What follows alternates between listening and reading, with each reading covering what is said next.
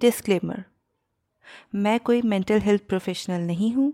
ये जो भी इन्फॉर्मेशन मैं अभी आपको देने वाली हूँ वो मेरे पर्सनल एक्सपीरियंसेस से गेंड है और ये इन्फॉर्मेशन पब्लिक डोमेन में भी अवेलेबल है। अगर आपको लगता है कि आप मेंटल हेल्थ से स्ट्रगल कर रहे हैं, आपको stress, anxiety, depression, panic attacks, panic disorder जैसी चीज़ें हैं, तो प्लीज़ अपने डॉक्टर से कंसल्ट करें और अपनी लाइफ को बेटर करें।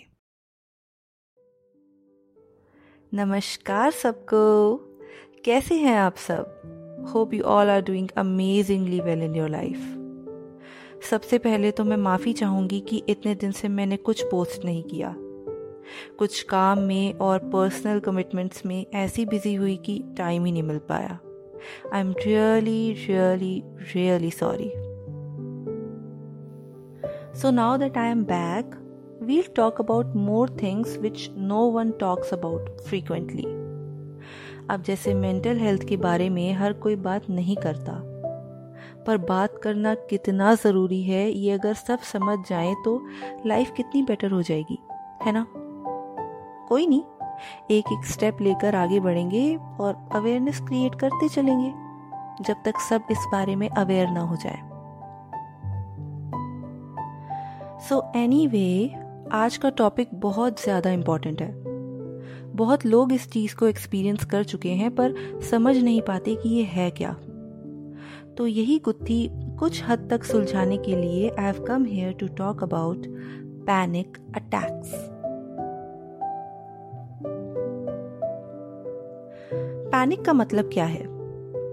पैनिक का मतलब है किसी सिचुएशन को लेके बहुत स्ट्रॉन्ग घबराहट, नर्वसनेस होना, और यही घबराहट, यही नर्वसनेस अगर हद से ज़्यादा बढ़ जाए, बहुत फ्रीक्वेंट और अनकंट्रोलेबल हो जाए, तो उसको पैनिक अटैक कहते हैं। इस सब की जड़ एंजाइटी है।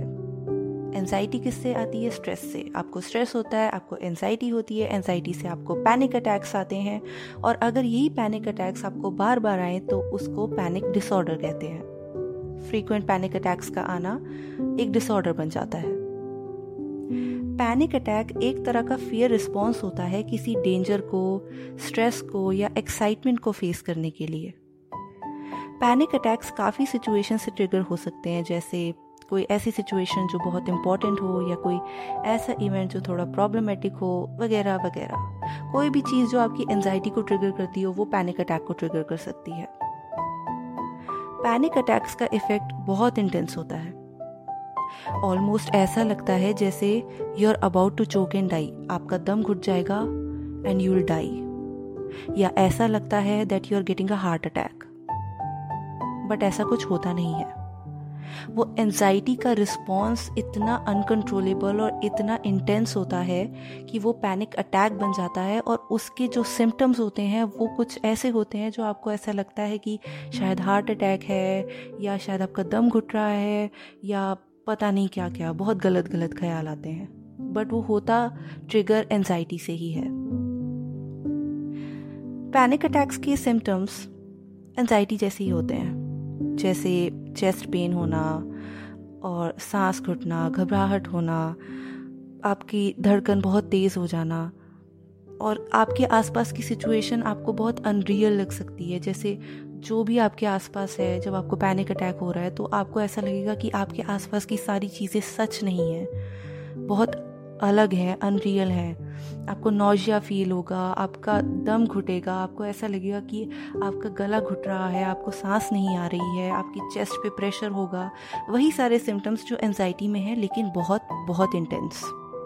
पसीना आना, ट्रेम्बलिंग होना, हाथ पैर हल्की फुल्की काँपना, इस तरह के कुछ कुछ सिम्टम्स आपको हो सकते हैं जो बहुत इंटेंस हो, जो बहुत अनकंट्रोलेबल हो।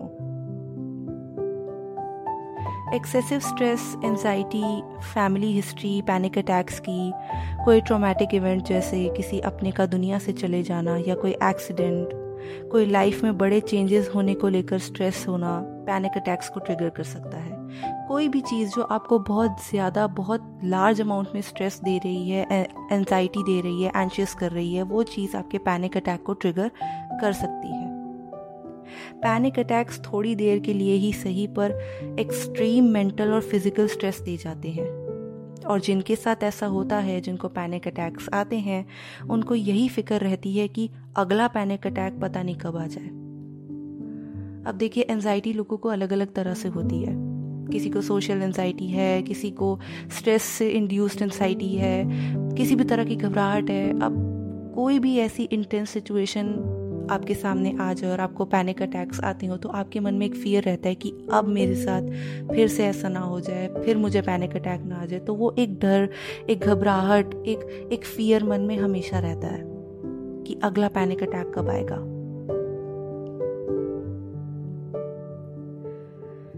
ये थी बात पैनिक अटैक्स की डेफिनेशन की। अब बात करते हैं इसके ट्रीटमेंट की। पैनिक अटैक्स का ट्रीटमेंट हो सकता है, बिल्कुल हो सकता है, ऐसी कोई चीज़ नहीं है जिसका ट्रीटमेंट ना हो। और आज के टाइम में तो मेंटल हेल्थ प्रोफेशनल्स और डॉक्टर्स इस इन चीज़ों को इतना ज़्यादा सीरियसली ले रहे हैं और इतनी अवेयरनेस ऑलरेडी क्रिएट हो चुकी है मेंटल हेल्थ को लेकर कि कोई भी चीज़ इम्पॉसिबल नहीं है। Everything is possible, every treatment is possible. सबसे पहले आपको अपनी विल पावर स्ट्रॉन्ग करनी होगी। किसी भी तरह के ट्रीटमेंट से पहले, मेंटल हेल्थ से रिलेटेड खासकर, आपको अपने आप को अंदर से स्ट्रॉन्ग करना होगा। आपको एड्रेस करना होगा कि हाँ, मुझे ये प्रॉब्लम है, मुझे पैनिक अटैक्स आते हैं, मुझे अब हेल्प की ज़रूरत है। जब तक आप इस चीज़ को एक्सेप्ट नहीं करेंगे, अपनी हिम्मत नहीं बढ़ाएंगे, अपने आप को स्ट्रॉन्ग नहीं करेंगे, आप आगे नहीं बढ़ सकते। पैनिक अटैक्स, एंजाइटी या किसी भी तरह के स्ट्रेस को डील करने के लिए आपको सबसे पहले अपने आप को स्ट्रॉन्ग करके इनिशिएटिव लेना होगा। अपने आप को समझाना होगा that you need help in this, और उसके लिए आप सबसे पहले खुद से कोशिश कर सकते हैं। For that you can use some self help techniques, जैसे सबसे पहले अल्कोहल, कैफीन और स्मोकिंग जैसी चीज़ों से दूर रहें। जी, कैफीन, स्मोकिंग और अल्कोहल कंजप्शन आपकी सिचुएशन बहुत ख़राब कर सकती है, because these are the triggers for panic attacks. ये तीन चीज़ें आपके पैनिक अटैक्स को ट्रिगर कर सकती है, आपके स्ट्रेस को बढ़ा सकती है, आपकी एंजाइटी को फ्यूल कर सकती हैं। तो जितना हो सके इन तीन चीज़ों से दूर रहें। सेकेंड ऑफ ऑल, कोशिश कीजिए कि आठ घंटे की नींद का शेड्यूल आप मेंटेन करें। अपनी नींद ज़रूर पूरी करें। अपने आप को स्ट्रेस फ्री रखने के लिए बहुत ज़रूरी है कि आपका माइंड रिलैक्स हो, क्योंकि अगर आपका माइंड स्ट्रेस्ड होगा, आपका माइंड फंक्शनल नहीं होगा, फ्रेश नहीं होगा, तो आपके सारे डिसीजंस, जजमेंट्स क्लाउडेड रहेंगे हमेशा। आप सही से कुछ डिसाइड नहीं कर पाएंगे, आपके माइंड में स्ट्रेस बढ़ता जाएगा, which is not good for your mental health. तो कोशिश कीजिए कि आठ घंटे की नींद का शेड्यूल आप मेंटेन कीजिए, अपनी नींद पूरी कीजिए। माइंड को फंक्शनल और फ्रेश रखने के लिए नींद पूरी होना बहुत बहुत ज़रूरी है।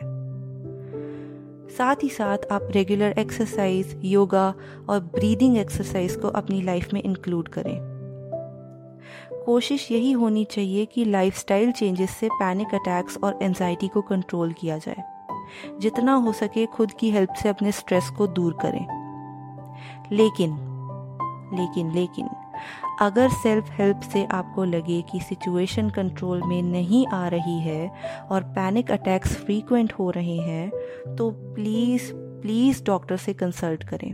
देखिए, थेरेपी लेने में, डॉक्टर से कंसल्ट करने में कुछ गलत नहीं है। आज के टाइम में बहुत अवेयर हो चुकी है दुनिया अपनी मेंटल हेल्थ की केयर करने के लिए, और जो इंसान ये चीज़ अच्छे से समझ गया, जो अपनी मेंटल वेलबींग के लिए स्टेप ले रहा है, वो ही सबसे समझदार इंसान है आज के टाइम पे। क्योंकि इतना स्ट्रेसफुल लाइफ हो चुकी है, इतना कंपटीशन, इतनी चीज़ें, आपस में बातचीत नहीं होती, तो कभी कभी सिचुएशन हमारे हाथ में नहीं रहती। हम कितनी कोशिश कर लें, कुछ ना कुछ रह ही जाता है और सिचुएशन अनकंट्रोलेबल हो जाती है। ऐसी सिचुएशन में हमें बहुत ज़रूरी है कि सही वक्त रहते हुए हम हेल्प लें। देखिए, कोशिश कीजिए बात करने की। मैं तो हमेशा अपने हर टॉपिक में, हर सेगमेंट में कहती हूँ कि बात करना बहुत ज़रूरी है। आप बात कीजिए अपनी फैमिली से, फ्रेंड्स से, सिबलिंग से, भाई बहन है जो आपके, या कोई कज़न, या कोई भी जिस पे आप भरोसा करते हैं। आप सबसे पहले उससे बात कीजिए, अपनी सिचुएशन के बारे में चीज़ें शेयर कीजिए कि आप कैसा फील कर रहे हैं। उसके बावजूद अगर आपको लगता है कि आपकी सिचुएशन अनकंट्रोलेबल है, आपको पैनिक अटैक्स, एंजाइटी के एपिसोड्स बहुत ज़्यादा हो रहे हैं, तो आप प्रोफेशनल हेल्प लीजिए, बिल्कुल लीजिए। अपने डॉक्टर से कंसल्ट कीजिए, मेंटल हेल्थ प्रोफेशनल से अपनी सिचुएशन के बारे में बात कीजिए, थेरेपी लीजिए। अगर कोई आपको वो मेडिसिन्स प्रिस्क्राइब करते हैं तो प्लीज़ उसको फॉलो कीजिए। देखिए, बहुत सारी चीज़ें होती है, हर तरह की मेंटल हेल्थ प्रोफेशनल्स और डॉक्टर्स जो हैं उनके पास थेरेपीज़ होती हैं, अलग अलग तरह के टेक्निक्स होते हैं, मेडिसिन्स होते हैं जो आपको इस चीज़ से बाहर निकाल सकते हैं। तो आप बिल्कुल हेल्प लीजिए। जब आपको लगे कि आप नहीं हैंडल कर पा रहे अपनी सिचुएशन को तो please ask for help, seek help. बहुत ज़रूरी है अपनी मेंटल वेलबींग का ध्यान रखना, और वो चीज़ भी आपके हाथ में ही है। लोग आपको समझा सकते हैं, मैं आपको समझा सकती हूँ, मैं कह सकती हूँ, लेकिन सोचना तो आपको है। अपनी लाइफ को ठीक करना तो आपके हाथ में है। अब कितना आपके ऊपर इस बात का इफ़ेक्ट जाता है, कितना आप सोचते हैं, वो तो आपके ऊपर है। तो प्लीज़, अगर आपको ऐसा लगे कि आप खुद से नहीं कंट्रोल कर पा रहे, मैं फिर कह रही हूँ, हेल्प लेने में कोई प्रॉब्लम नहीं है। अपने डॉक्टर से इस बारे में बात कीजिए। देखिए, कोई भी ऐसी प्रॉब्लम नहीं है दुनिया में जिसका सॉल्यूशन ना हो। सबसे बड़ी बात मैं आज आपको बताने जा रही हूँ, जितनी भी प्रॉब्लम्स होती हैं हमारी, उसके आंसर्स हमें पता होते हैं। हम जो सोचते हैं, हमारी जो प्रॉब्लम्स हैं, हमारी जो टेंशन्स हैं, उन सब के आंसर्स हमें पता है। हमें हर सॉल्यूशन पता है, हमें पता है कि किस सिचुएशन में क्या करना चाहिए, लेकिन हम उसको अप्लाई नहीं कर पाते क्योंकि हमारी विल पावर स्ट्रांग नहीं होती। और उसी चीज़ को स्ट्रांग करने के लिए बात करना, अपने अंदर जो दबी हुई चीज़ें हैं, जो बातें हैं, जो फीलिंग्स हैं, उनको बाहर निकालना बहुत ज़रूरी है। क्योंकि ये चीज़ें, जब तक आपका मन हल्का नहीं होगा आप ज़िंदगी में आगे नहीं बढ़ पाएंगे। अगर आपको पुरानी चीज़ें, पिछली बातें, पिछले ट्रॉमास, स्ट्रेस, ऐसी चीज़ें अगर सब पीछे खींचेंगे तो आप अच्छा फ्यूचर कैसे बना पाएंगे। तो हर चीज़ का सॉल्यूशन हमारे पास है, बस हमको थोड़ा ध्यान देने की ज़रूरत है। ज़िंदगी को खूबसूरत बनाने के बहुत से रास्ते हैं, बस पहला कदम आपको उठाना होगा। देखिए, हिम्मत तो आपको ही करनी होगी अपनी बेहतर लाइफ के लिए। स्टैंड लीजिए और फिर देखिए लाइफ कितनी सुंदर हो जाती है। तो ये थी कहानी पैनिक अटैक्स की।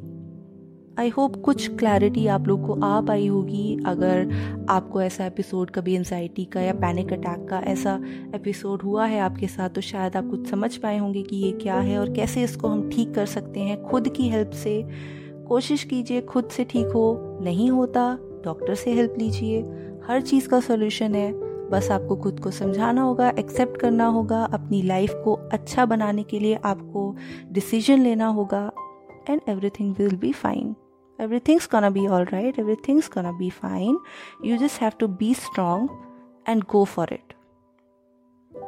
तो मैं चलती हूँ, जल्दी लौटूंगी, एंड इस बार पक्का जल्दी लौटूंगी एक अच्छे से रियल टॉपिक के साथ। And I am really sorry मैं इतने दिनों से इनएक्टिव थी, बट आई आई प्रॉमिस कि अब से मैं कोशिश करूँगी कि मैं बहुत ज़्यादा एक्टिव रहूँ।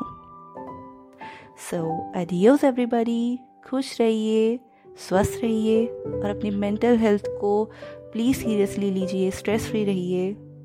बस ज़िंदगी ऐसी ही प्यारी सी कटती रहेगी। सी या, बाय बाय।